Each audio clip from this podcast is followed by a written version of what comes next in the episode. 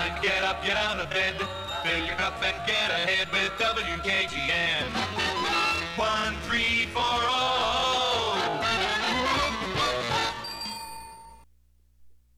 Live from the White Claw Hard Seltzer Studios in Knoxville, it's the morning show on Fan Run Radio.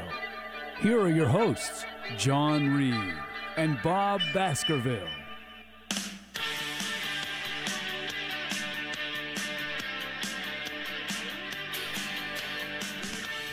Back in the booth, back on the airwaves, coming at you live from the White Claw Hard Seltzer Studios on this Thursday, January 11th. It is the Fan Run Radio Morning Show. I'm John Reed, joined by Bob Baskerville, produced by Sam Beard. Hope you're having a great Thursday morning. Got a lot to talk about, or at least two very important things to talk about, as the college football landscape has been permanently changed, and Tennessee basketball has taken a loss. But before we get to that, I'll check in with my friend Bob. How are you this morning? I'm good. Good morning, both of you. Good morning to the listeners. It's getting a little easier getting up each day. Don't know if you agree, but Nah, I'm in a rhythm now, baby. We're Yeah. good to go now. starting to feel uh, it's kind of normalized. So now, if we could just have it be warmer than eight degrees or whatever it feels like outside, Yeah. that'd be good. I'm trying not to complain about this week because I know next week is going to be so bad. But I, Yeah, I know. I was thinking whenever I got out to unlock the gate, I was like, man, I, doing this 30 degrees colder is going to uh, hurt next week. So, Sam, uh, you're in charge of those those days next week. Okay, okay. I'll make sure to bring my gloves. Yeah, you get here and unlock the gate for me, please. Thank you. How are you this morning? I'm doing well, doing well. Um, yeah, you know, I had a eventful day yesterday. Obviously, in sports, a lot to get into in this show, but yeah, I'm feeling good this morning. Like Bob said, I think that wake up's getting a little bit easier. You know, you're not you're not turning over in the morning being like, oh man, I'm waking up at 5:30 still. You know, I, I think it's more of a groove. Excited to get into the into the studio kind of each morning once I get going. It's like 10 or 15 minutes of kind of that slow, still asleep, but then after that, I'm good. My only complaint, or my main complaint, I guess I should say, is just it's cut into my, my movie time. It's cut it's cut in, it's cut into my TV watching time. uh, You know, in terms of non-sport stuff, because you get home, you eat. It's around six six fifteen, and then yeah, like it's uh, it's time to watch the sporting events of the night to be informed, to then come and do the morning show. I could I could kind of you know spread that out whenever I was doing noon, but now that's been the main issue. But the big story of the day, Bob, what do you think it is? Is it Nick Saban? Is it Tennessee basketball? Because we are in Knoxville. Well, for me, I mean they're they're both big. I think Tennessee basketball is the bigger one. It's just um, Really? yeah. I mean Saban. Look, as I just posted on X, it's like um, last night. You could look at it one of two ways: was a rough night, or was maybe it was a good night based on the news we heard earlier in the day yesterday. Um, it would have been Breaking news. Hold on, I hate to cut you off, but this is another one. The goat of the NFL, maybe Bill Belichick, gone from New England, just Wow. coming across right now. So add that Wow. to the list. Just coming out for me in Rapoport. So wake up with us here on Fan Run Radio because we are saying goodbye to some legends and, and talking about a Tennessee basketball loss. Yeah, uh, I just, uh, I guess maybe I'm lamenting the fact that God, if Tennessee had won last night, what a morning this would have been. This, uh, it's still a good morning. We got a lot to cover, but God, it would have been borderline celebration mode if uh, we had a Tennessee win. Um, Saban's out. Belichick, who I respect but wasn't a big fan of, he's out now. What a, what a morning it'd be. crazy. Uh, You know, I, th- th- those two are kind of intertwined in terms of Belichick and Saban. They used to coach together in the NFL, and Saban apparently used to coach with Belichick's dad. You know, back in the day, that's how they kind of got together. And for one to retire and the other kind of move on after I believe what 24 years in New England, that's uh, I guess poetic in a way. We'll see what Bill Belichick's next phase is. Not to make it a Titans thing, but wish they'd have done that maybe two days ago, and then maybe the Vrabel trade could have happened. But either way, I digress. But yeah, okay. So you think it's Tennessee basketball? You think that's the biggest story? Going to Mississippi State, it, it kind of played out like like we were afraid of in terms of slow start, digging yourself into a hole. It was my worst nightmare in terms of, you know, I I said if Tennessee loses that game, it's going to be ugly, right? It's going to be one that you got rolled up in the mud and you couldn't score, and you had 22 points at halftime. You're like, what the hell are we doing? Then the second half, you caught, I don't want to say fire, but you, you actually started hitting shots and you started playing fast, and you made the comeback from 15 points down, tied the game, and then, you know, just couldn't couldn't get that final stop and that final bucket. Uh, you know, you give up the and one at the very end to lose. Then on your possession, you, you take a deep shot from Zakai and, and then Knecht. Maybe gets fouled, doesn't get the call, loses the ball, turns it over. Mississippi State runs out, dunks it, and Tennessee loses. It was, uh, yeah, it, it was. It was uh, sum of all fears. You know, I I, I thought that, uh, as a matter of fact, there was one point in the first half where the announcer even said, you know, it's a five minute span where Tennessee hasn't scored a point. And I, I thought back to what we talked about yesterday. I think we were saying there's going to be at least one of those blocks in this game. Count on it. And sure enough, it happened in that first half. And um, it was it was a tough one from the standpoint. I, I did there were things I saw in the second half that encouraged me. Of course, Knecht bouncing back like that. We needed to see that. Um, uh, if nothing else, to just remind us that the guy clearly has game. He you know was he was sputtering a little bit for a few games, but um, that was nice to see. I actually loved seeing a traditional full court press happen, and it, because that's what it was like, born out of necessity. But it it was just good to see. It was like probably what we as fans were thinking. It's like, how are we applying pressure? We've got to do it. Hey, they did it because there's so many times where we think as fans there's something the team should be doing and they don't, and it frustrates us.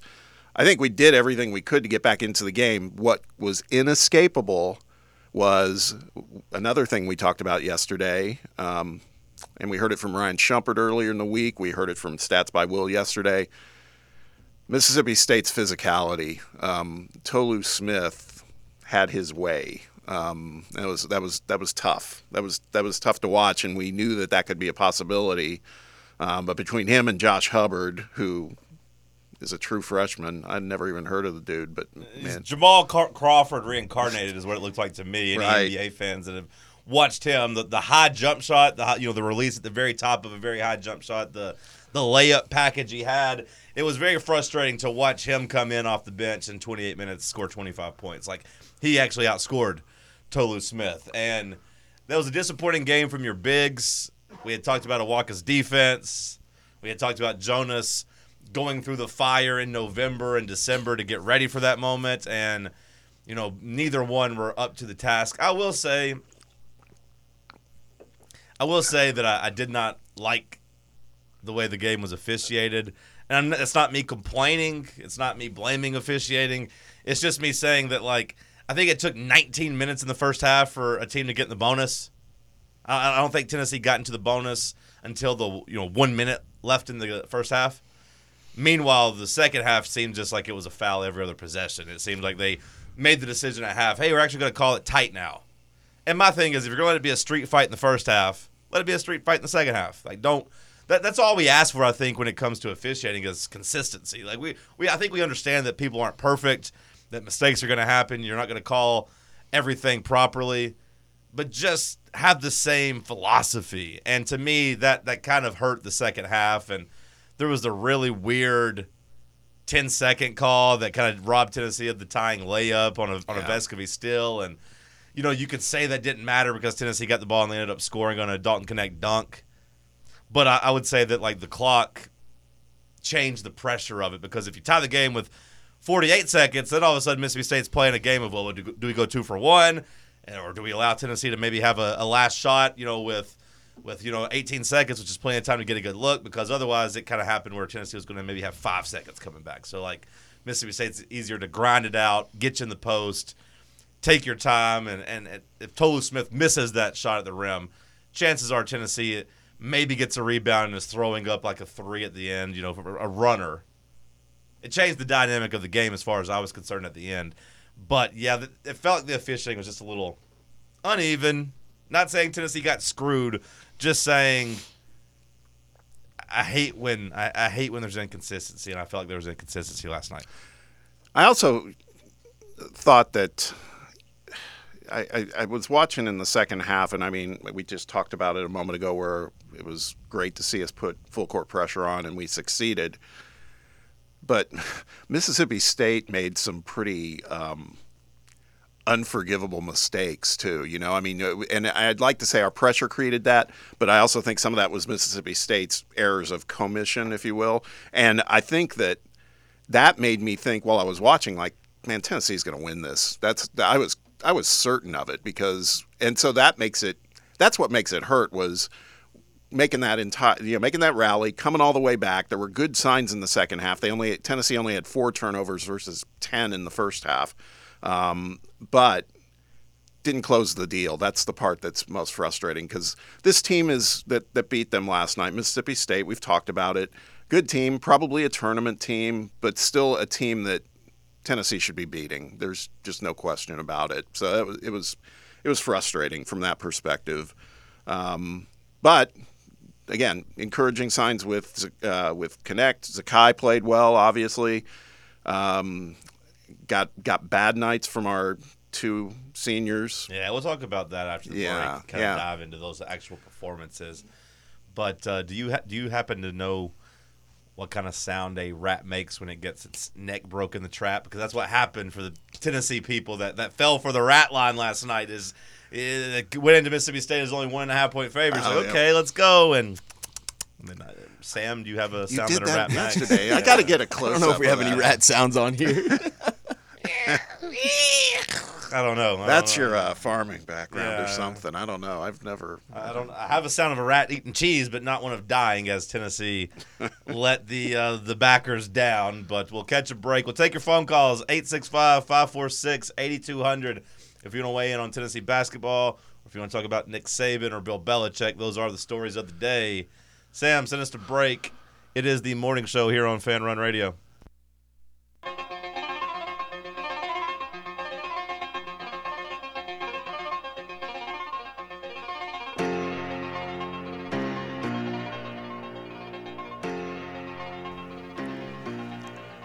Couple tweeters right in. No offense to Bob, but I will take a regular season road loss for the Vols if that's the price to pay for the enjoyment of Saban retiring. Another tweeter writes in one loss in a long basketball season is not a bigger story than the greatest college basketball coach of all time retiring.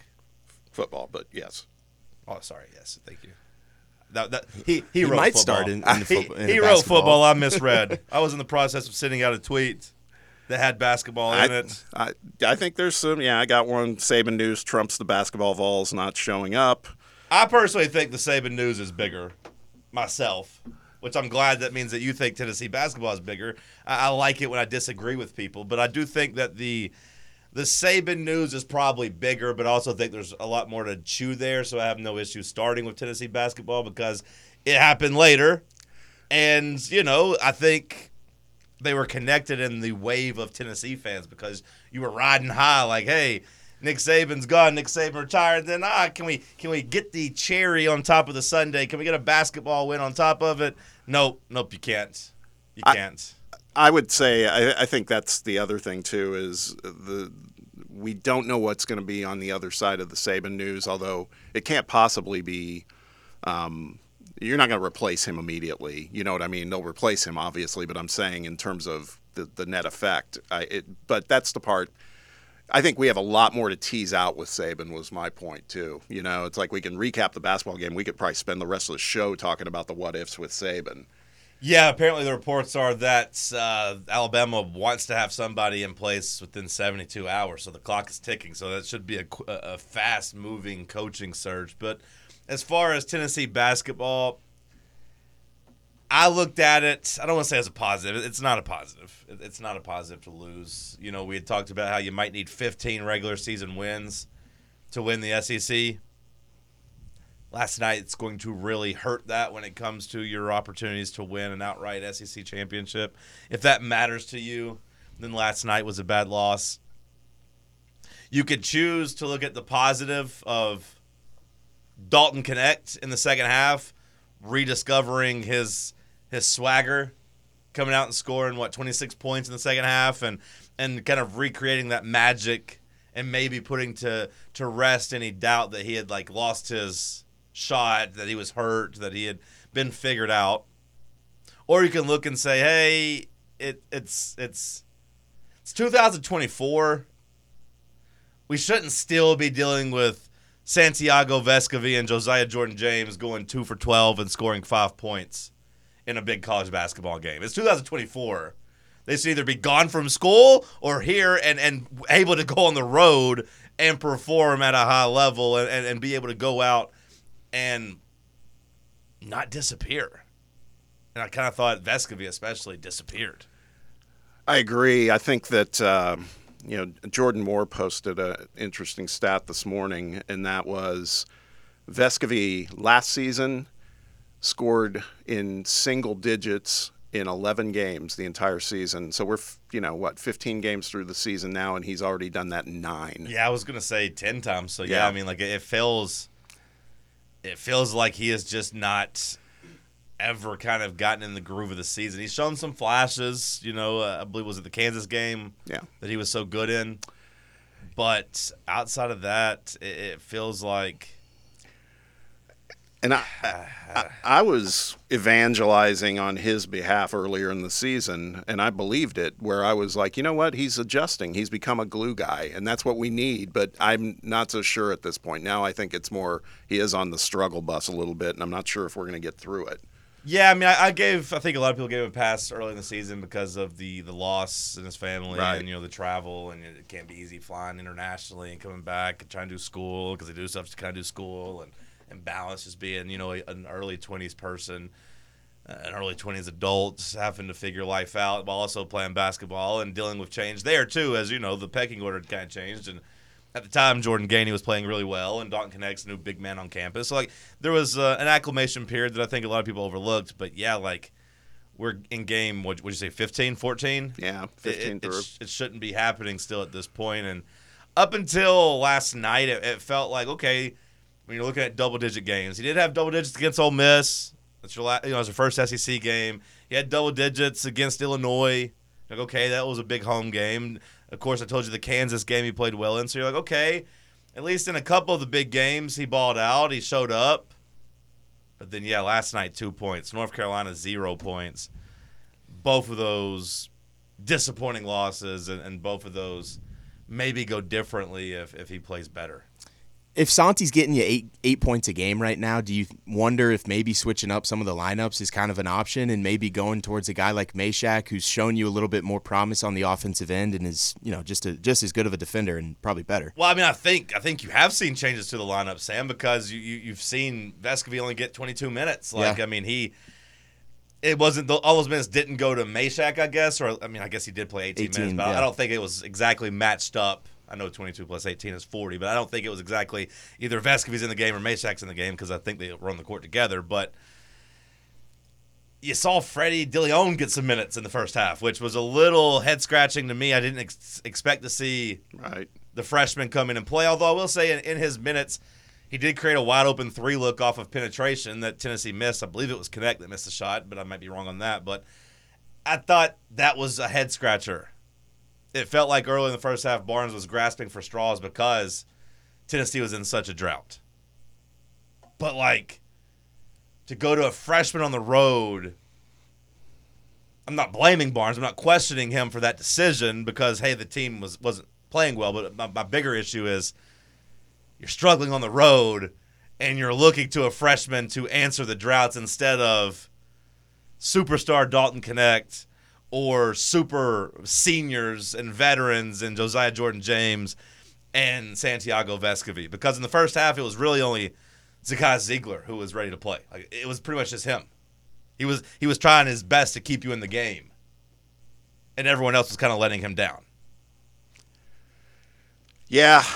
Um, the whole topic came to mind for me again. I know it's been a hot topic of discussion. You know, Zakai played 37 minutes again. Yeah, no, I mean he Yeah, he he doesn't come off the court. Yeah. in most games. And we heard from coach he he doesn't want to come off, but I mean that's still it's a lot. I mean, I was like I was like you, John. I was encouraged to see Dilione come in, but I was wondering what the motivation was. It was like out of the blue. There he is in the first half, and um, that was a little strange. You know, one guy that was unsung too that just and it, it kind of reminded me like he's the guy we usually get these kind of performances on our side from Josiah was DJ Jeffries Mm-hmm. from Mississippi State. I mean, the announcers were talking about it too. He really was arguably as valuable to them as Tolu Smith or Josh Hubbard because of his activity. You know, Five steals for him last five steals, key block at one point, um, six boards, played the most minutes for uh, anybody on that team. Um, and and Jans also uh, adjusted. Uh, Jimmy Bell's one of their big guys, that 280 pound dude. He only played 11 minutes, uh, and he's usually a starter. So, it, and I guess maybe it was because he was, you know, feeling more comfortable bringing Tolu Smith in for bigger minutes. But um, I, I, I just felt like if we could have gotten a little bit more from the old guard, if you will, that that would have helped. And I and I also agree with what you said a few minutes ago, John, that this loss, we talked about it yesterday, college basketball, you know, we saw it again last night. Another top 5 team loss besides Tennessee with Kansas. So now we're up to what four of the five top five teams Yeah, so and- far. And it's and it's Wednesday. Right, and UConn was not. It was not easy for them. They were only up five with a you know minute and a half to go against Xavier. Um, number eleven Marquette lost. I mean, it's there's just teams are you know going to be getting beaten in the SEC. To your point, we talked with Will yesterday. Talked about is it going to be 14 or 15 wins to win the SEC conference title. Um, that's a tough loss in that regard, but that's not. We shouldn't be you know running for the exits for sure. No, but I also don't want to do like, hey, nothing to worry about. Because I mean, I, I do think like it, it's you can keep perspective of a long season and like, hey, it's college basketball. Hey, it's on the road. It was a coin flip game. The point spread was one or two points, but I do think it was a wasted opportunity, and I do think that like there are red flags here on this team that showed up at times in the first half, especially twenty two points, but still like it feels like every time Tennessee loses in March or loses a big game, you can look at one of your main contributors just kind of no showing, and you had both of them. I don't want to say Josiah no showed because he just didn't hit shots. Like he, he was Right. still able to play solid defense, rebound, assist. He was able to do that, and Vescovi was able to. I thought play really good defense in the second half. You know, you talk about the full court pressure. I do think Vescovi was a big part of that. Like whenever it was kind of Zakai, Vescovi, and Mashack in the game, all three hounding the ball, Tennessee's energy picked up. So like I, when I say no show, I really just mean scoring wise, and, and ultimately that's how you win games is by putting the ball in the basket. So like it is still the most important thing.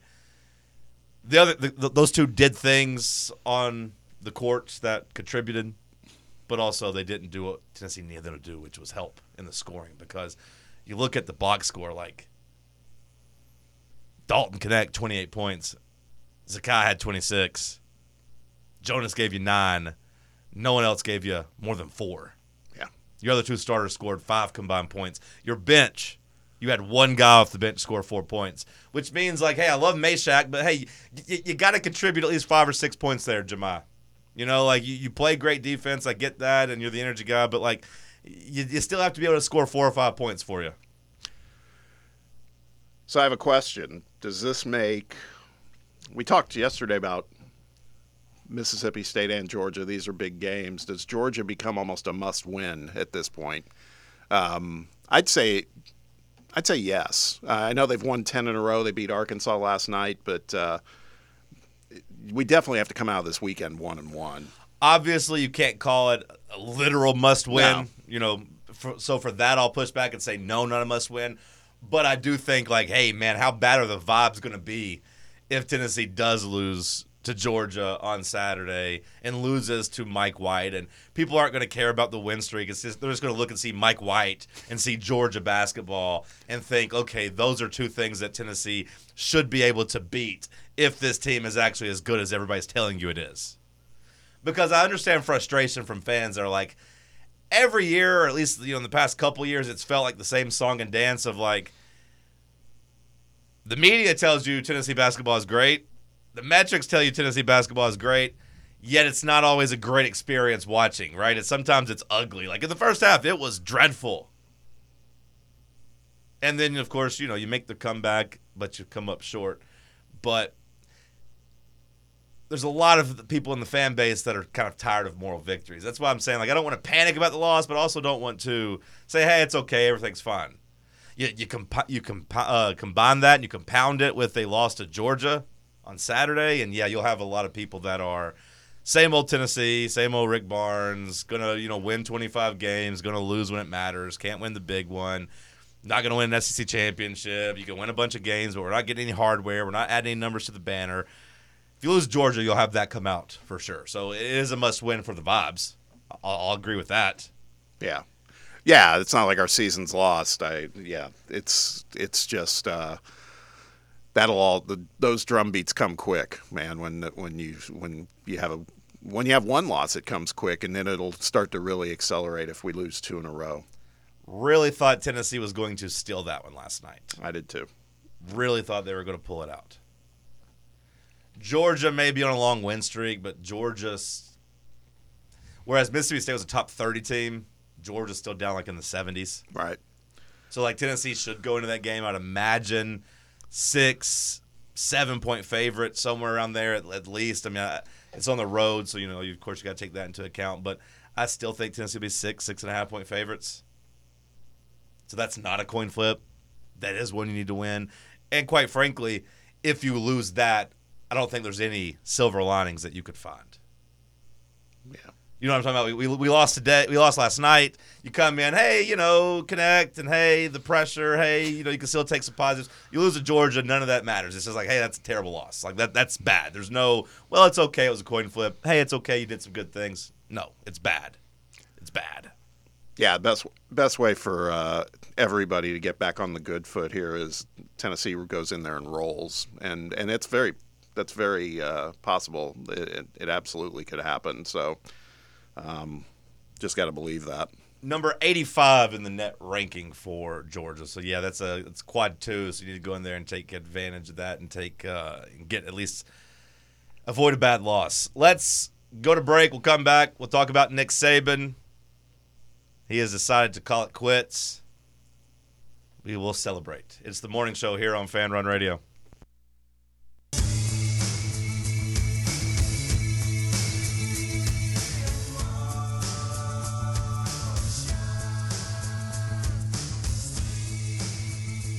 Back in the White Claw Hard Seltzer Studios, I enjoyed some of the White Claw Premium Vodka last night. Whenever the news of Nick Saban went official, I had me a little toast. I had me a little toast. Before we switch to there, I'll read a couple of uh, thoughts from the listeners. Twitter writes in Barnes has to get Freddie and JT more minutes. Unwise to have ZZ playing 37, so they kind of agree with you.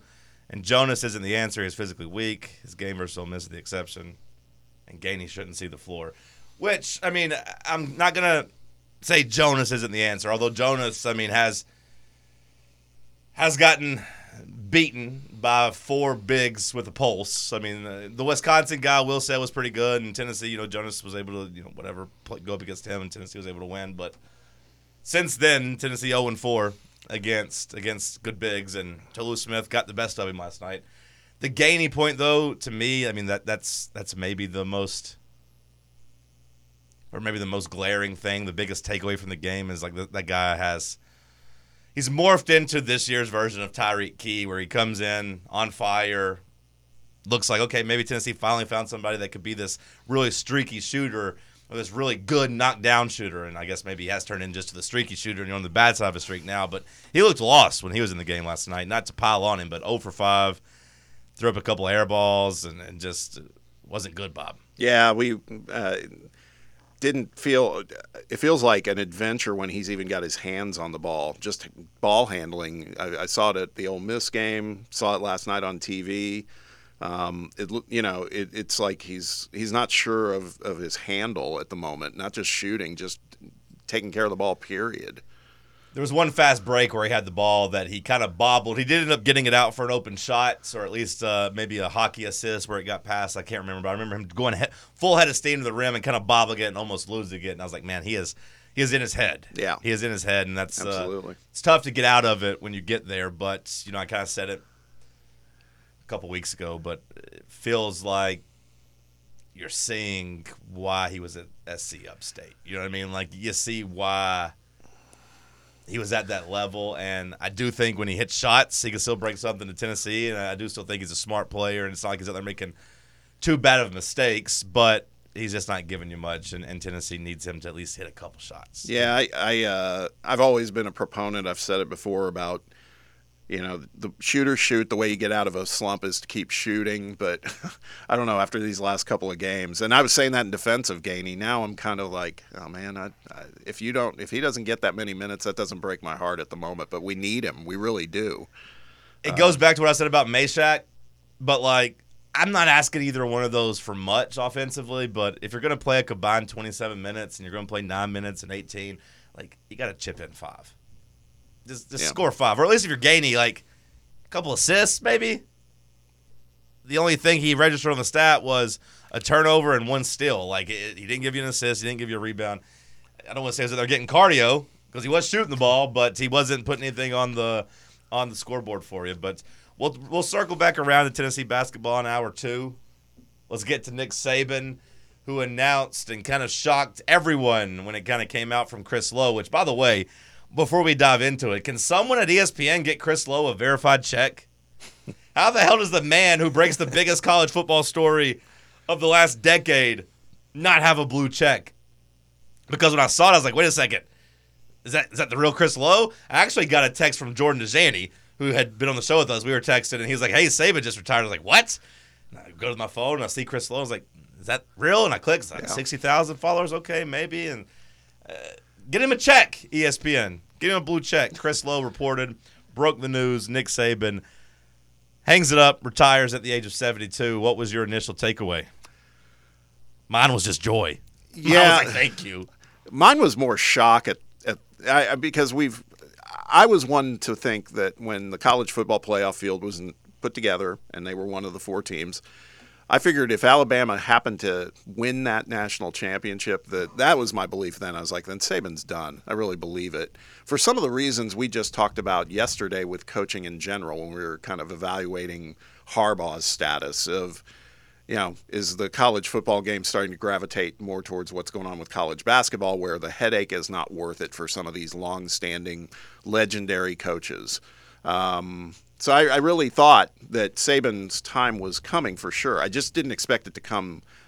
He's so competitive. I figured he would look at it as he's got unfinished business. You know, I I always pictured him as someone that was going to go out on top. All of that to say, I am uh, excited to hear this news because it, it truly levels the playing field quite a bit, I think, no matter who they put in to replace him.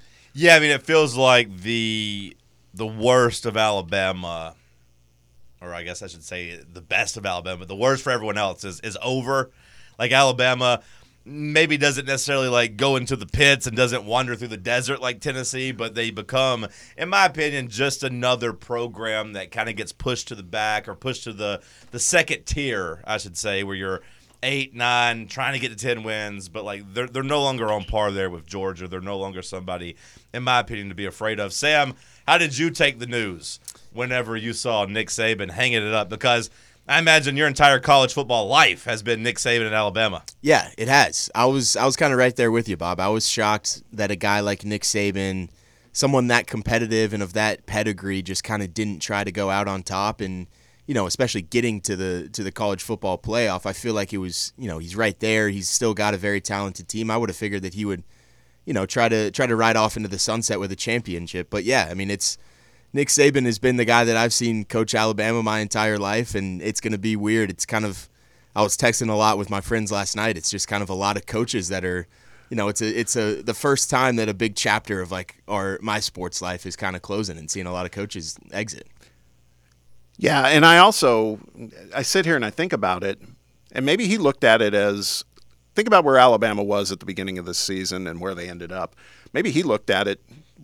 We might have it all wrong. In other words, he might look at it and be like, "Man, that's the best coaching job I can do." You know, getting that team to that started out, you know, by Alabama standards, a little suspect, and got us, you know, one win away from playing for another national championship. I don't know. It's uh, it, it was a little puzzling. I, I I really expected him to go out with bigger, you know, something bigger happening, but didn't play that way. It is funny, and I don't disagree that everyone talks about how great of a coaching job Nick Saban had, and like, wow, he, he pulled them up by the bootstraps.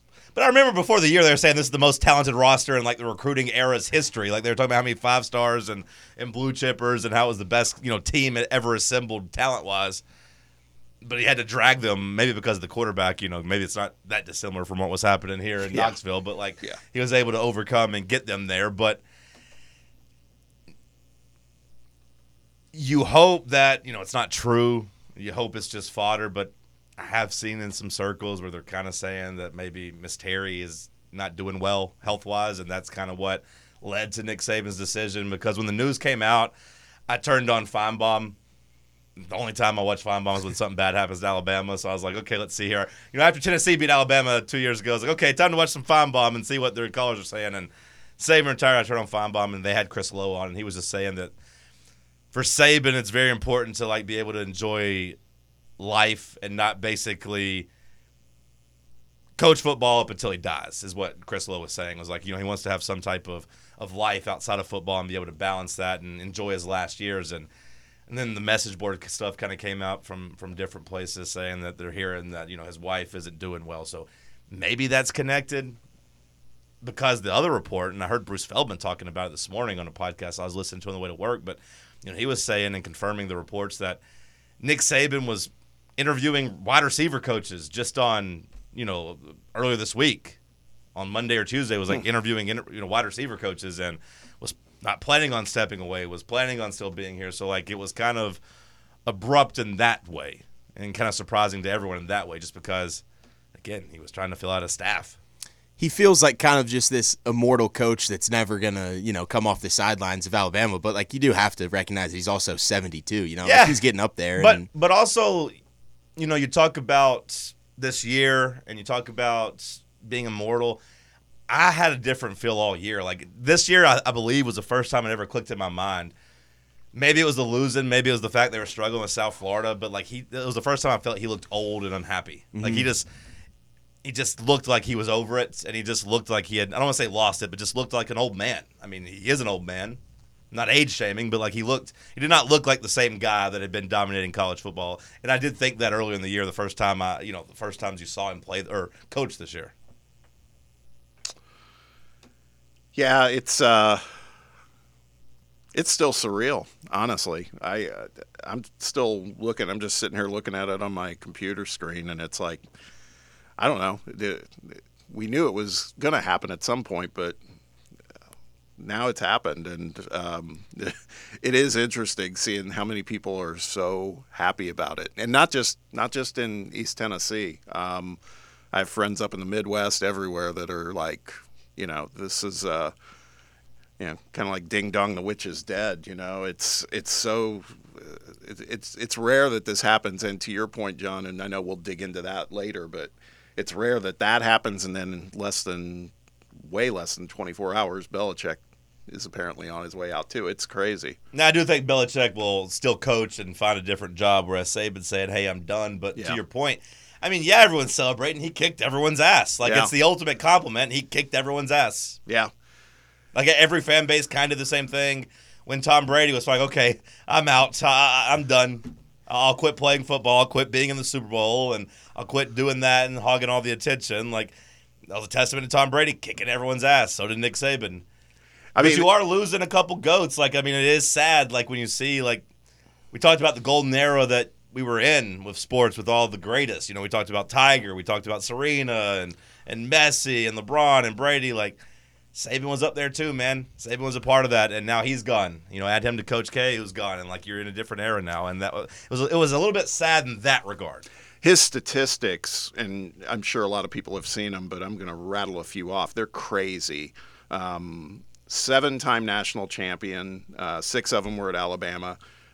Won 10 plus games and finished in the top 10 each of the last 16 seasons. Eight college football appearances in the 10-year history of the college football playoff. Coached four Heisman winners. 104 ca- career wins over ranked AP top 25 opponents. That's the most ever by far. Nobody's close to him. And then this is the one that blew me away. Every player who has signed with the Tide under Saban and played full four years there has won a national title. And it all came to a crashing end with Jalen Milroe running into the running Yeah. into Michigan's defensive line on fourth and goal from like the five yard line. He Saban looked at that and said, "Really, this is how it's going to end? All right, that's fine. I'm not I'm not doing another year of that." That's a good point. He looked at that and said, I, "That was our play, Tommy Rees, a quarterback power from the five yard line when they know that he can't throw." Tommy Rees has got to be feeling feeling tough this morning. You know, he gets brought into Alabama. He That's becomes. Saban's new assistant, and then Kevin Steele and Saban are both gone now. That's a, that's a good point. And, you know that that was a part of why you felt like it was slipping for Alabama, right? Is like the coordinators had just fallen off, mm-hmm. and he couldn't keep the coordinators anymore, and he couldn't he couldn't go out and find the next stars. It was like, hey, we're gonna go get Tommy Rees, who Notre Dame fans were kind of like, hey, Thank you. yeah, you know, we appreciate that. You know, it wasn't like wasn't like Notre Dame was scoring a bunch of points or running good offense. So thank you for taking our guy. But yeah, I mean now Tommy Rees, who was at one point like on a on a fast track to being a head coach, now he is kind of going to be maybe without a job, especially not a coordinating job, unless I mean, unless the dominoes start falling. But I don't I don't I don't see that happening. I don't see a whatever coach they do hire. I don't see them keeping him because it's going to be almost assuredly a powerful coach, a respected coach that's going to want to come in and bring his own guys in and do all that. So yeah, Tommy Rees took a took a gamble with Nick Saban and. His career maybe ends with Jalen Milroe, a power run from the five yard line on fourth and goal. I think it's interesting too when you just talk about who comes in, and we could spend a lot of time talking about this. We probably will. Is uh, everybody talks about some of the usual suspects, the big names, Smart, Lanning, all these others, but it's like, do you really want to do that? You know, just given who you're following. I the, the closest thing I can uh, associate this with is, and this is way back when you guys weren't even around for, it, but who replaced John Wooden at UCLA? and nobody was good enough for for years. I mean, because you're replacing a legend. Maybe a little of that happened with Pat Summitt here, you know, uh, with the Lady Vols. But I, I just think that if you're somebody who's got a program humming already, why would you? I don't know if there's enough money to do this. It's funny, but yeah, there's probably a lot of Lady Vol fans that would kill to get back to the Elite Eight. that were like, "Hey, that's not good enough, Holly." Yeah. So yeah, you're not you're not wrong, but yeah, you always hear the phrase, "You don't want to be the guy after the guy," Yeah, and like now multiply that by hundred because you're the guy after the guy that was the greatest coach in modern college football history. Like he was the the standard. He was someone who created just unrealistic expectations. I mean, I know Alabama already had them. yeah, I know Alabama already had those expectations, and like they've had some infighting, and like they, they've been a little bit of a train wreck throughout their history, right? In terms of trying to decide who they're going to have to be their coach and how they're going to treat him. Is it good enough? What do you have to do? You have to come here and win ten games a year, and blah blah blah. But like Saban was able to meet those expectations and exceed them. Imagine being the guy to follow that.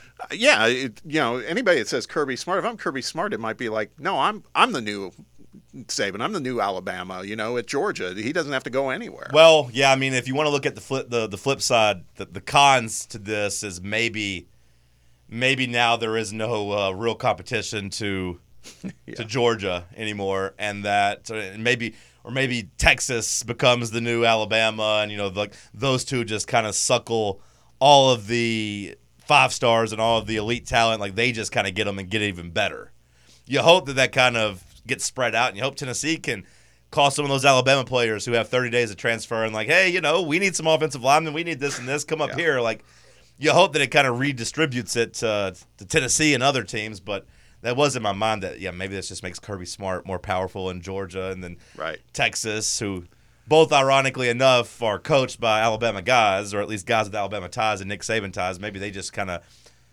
reap the benefits of that because they're both already in the top four heading into next year in terms of preseason rankings.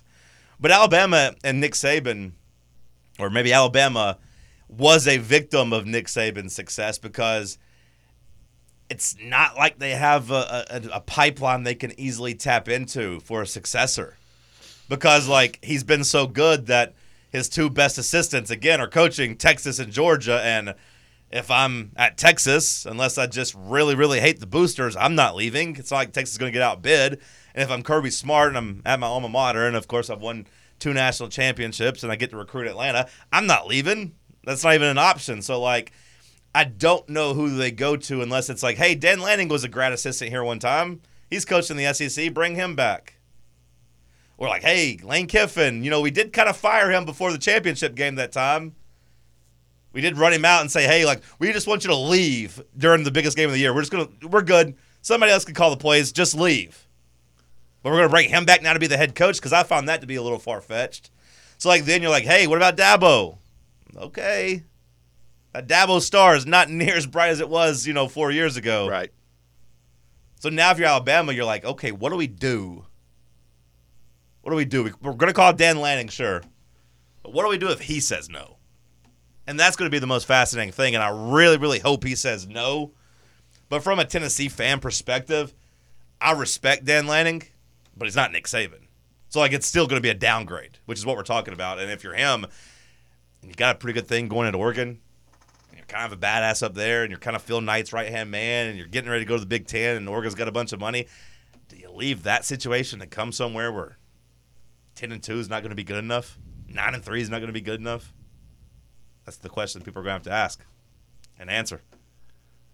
Chris Wright said Saban has a chance to save college football by making a statement about NIL and transfers. It can't be enjoyable for these coaches because it's now year-round job and re-recruiting your own kids. Yeah, I mean we've talked about the calendar and, you know the reason Harbaugh probably wants to go to the NFL is it is year-round. It is stressful. It is kind of stupid at this point. I don't know if Saban retiring and saying that can change anything because it's not like Coach K complaining about it did anything in college basketball. It's just the way it is now. I mean, Saban can make that statement, but it's not going to do anything. It's not going to do anything. Another tweeter writes in, they do already have a former SEC head coach on staff, and it's Derek Dooley eating pizza sad under, under the Neyland Stadium. Yeah. Yeah, that's uh Other people pointing out that we maybe should have seen this coming as soon as he bought his big ass beach home on his own island. Yeah. I saw the interaction too with uh, Kirby at the SEC championship game too. I rewatched that little mic'd up moment, and Kirby felt like you could kind of see it in Kirby's eyes almost that he was like soaking it in that this was his last time coaching against Nick Saban. It shouldn't be surprising. Mm-hmm. You know, he's 72 years old. Like it, it shouldn't be surprising. I mean, I I've been having conversations on the radio, you know, since 2015 about, you know, he's probably got five more years, six more years, seven, definitely not 10. That would have been 10 years ago. So like, it, it shouldn't be surprising that a 72 year old man who has made a lot, a lot of money and has won a lot and has proven everything he needs to prove, other than the fact he can win a national championship with Jalen Milroe, who, you know, ended ended Nick Saban's career by running into the line on a quarterback power on fourth down. Just want to point that out again. Nick Saban has nothing to prove. So like, I, I don't. We shouldn't be surprised. and I I think he can still scratch an itch too, um, because he's going to have options to do television clearly, you Yeah. know, and he's good at it. Quite honestly, he'll uh, he'll be very very good at that. It's uh, we're I don't think we're done seeing him, but um, it'll be in a much different capacity, obviously. All right, let's end hour one by going to the phone lines. We got Roberto on the line. Good morning, Roberto. John, very long time no talkie, my friend. How are you? Other than the time I saw you up out at SM Athletics, it has been a long time. Hope you're well, my brother. Yeah, my uh, my life is great. Actually, it's wonderful. Yeah, it's good. It was good to see you that day too. Looking all slick in your uh, in your uh, was it your paper towel T-shirt or whatever That you, wasn't you wear all the time. right, let's let's go. What's the phone call? Uh, Nick Saban, uh, sadly, uh, actually, the rumor is uh, I don't know if you read the rumor mill, but the rumor is his wife is very ill. Have you guys seen this? Yeah, That's yeah, kind of. sad, actually. Yeah, I said that maybe about at the beginning of the segment when Bob was talking about how surprised he was, or that's message board fodder, and it does make sense, obviously. And Chris Low was on Finebaum, you know, making the point that Saban really wants to enjoy his final years and wasn't the guy that wanted to coach until he died and wanted to be able to enjoy, you know, the end. And that does kind of connect the dots there. I really hope that's not the the case, though. Obviously. Well, also, it could be that he finally realized that his dad loves him and is proud of him. Could be that, um, uh, or or it could be that he realized this is the best he could possibly coach a team. That was an eight and four, nine and three type football team, and he got them into the national semifinal. That was a hell of a coaching job this year. I and look. It's like speaking ill of the dead. I'm not going to do that. He's the greatest football coach that's ever lived in the college ranks. Period. Um, but you know, for me, uh, as a fan of the game, I, I felt. I mean, I was elated as a Tennessee fan. I, I kept screaming, "The evil empire is over. The the, the ding dong, the witch is dead," type stuff. But also, it's kind of an end of an era. And then you hear Belichick's leaving, or they're firing him today. You, you, I mean, I think you guys have already touched on that, right? Yeah, yeah, it came out basically right when we were getting into the show talking about Saban leaving. It was breaking news that now the the NFL greatest of the generation is now leaving his home as well. So yeah, kind of crazy because those two have been connected throughout their careers, and they're both yeah throughout their careers. Together. Yeah. yeah. It's just crazy to me, but I, I'll I'll try to be more brief. But basically, at the end of the day, um, I think it's ultimately good for college football The Nick Saban is gone because it's going to allow these younger guys. You know, I hate Kirby, but it's going to allow them to be better and and kind of rise up and take over as a new generation. Plus, I think he was a little sick of the the NIL stuff already because frankly, he's been running NIL down there since he got there. You know what I mean? Yeah. Like he they set the precedent for how to actually build you, you know a collective they were just doing it under the table, and then when it became over the table, they couldn't figure out how, how to work the top of the table. You know what I mean? Plus, yeah. important um, to note that uh, Dodge got rid of the Dodge Chargers. They discontinued it, and it all kind of came crashing down. um, Did, have you ever seen that picture in Tuscaloosa? That that, that Dodge dealership uh, the day it was like maybe five or six years ago, and there were no Chargers and Challengers on the lot the day after National Signing Day. Have you ever seen that? Uh, yes, we have. Hey, Roberto, before we bounce uh, for top of the hour, real quick, the, sure. one thing too that you just touched on it. We've been talking about it too. We talked about it yesterday. What maybe we're seeing a trend with what we've seen with college basketball coaches, kind of the old mm-hmm. guard. That's kind of like I've had enough Jay of this. Wright. Yeah, yeah, and I think maybe we, you know, between Saban and then what could be inevitable with Hard, Harbaugh, it's like you know, it may be we may be seeing that shift in college football too. No doubt, I 100% agree, and and and maybe that's not a bad thing. Um, but I hope our coach and our staff can figure it out. Uh, we're all on herd watch, I guess, uh, today. That would be really sweet uh, if we can get two OTs uh, this weekend. Man, what, what a weekend for the Vols. Um, yeah, and, and as far as basketball last night, everybody in the wide world was so upset after that game, and I'm like, dude, it's just not a bad loss. Now Georgia, you lose Georgia, you'll have my eyebrows up, right? Yeah. But last night, I mean, you, Chris Jans is a hell of a basketball coach. They are a, they are an NCAA tournament team. You went on the road. You hung tough. You played terrible in the first half, and you had a chance to win it. Dalton Knecht seems like he the light finally came back on for him. If that's true, and Knecht can play like that or some semblance of that for the rest of the season, I feel really, really good about Tennessee's chances of making a deep run.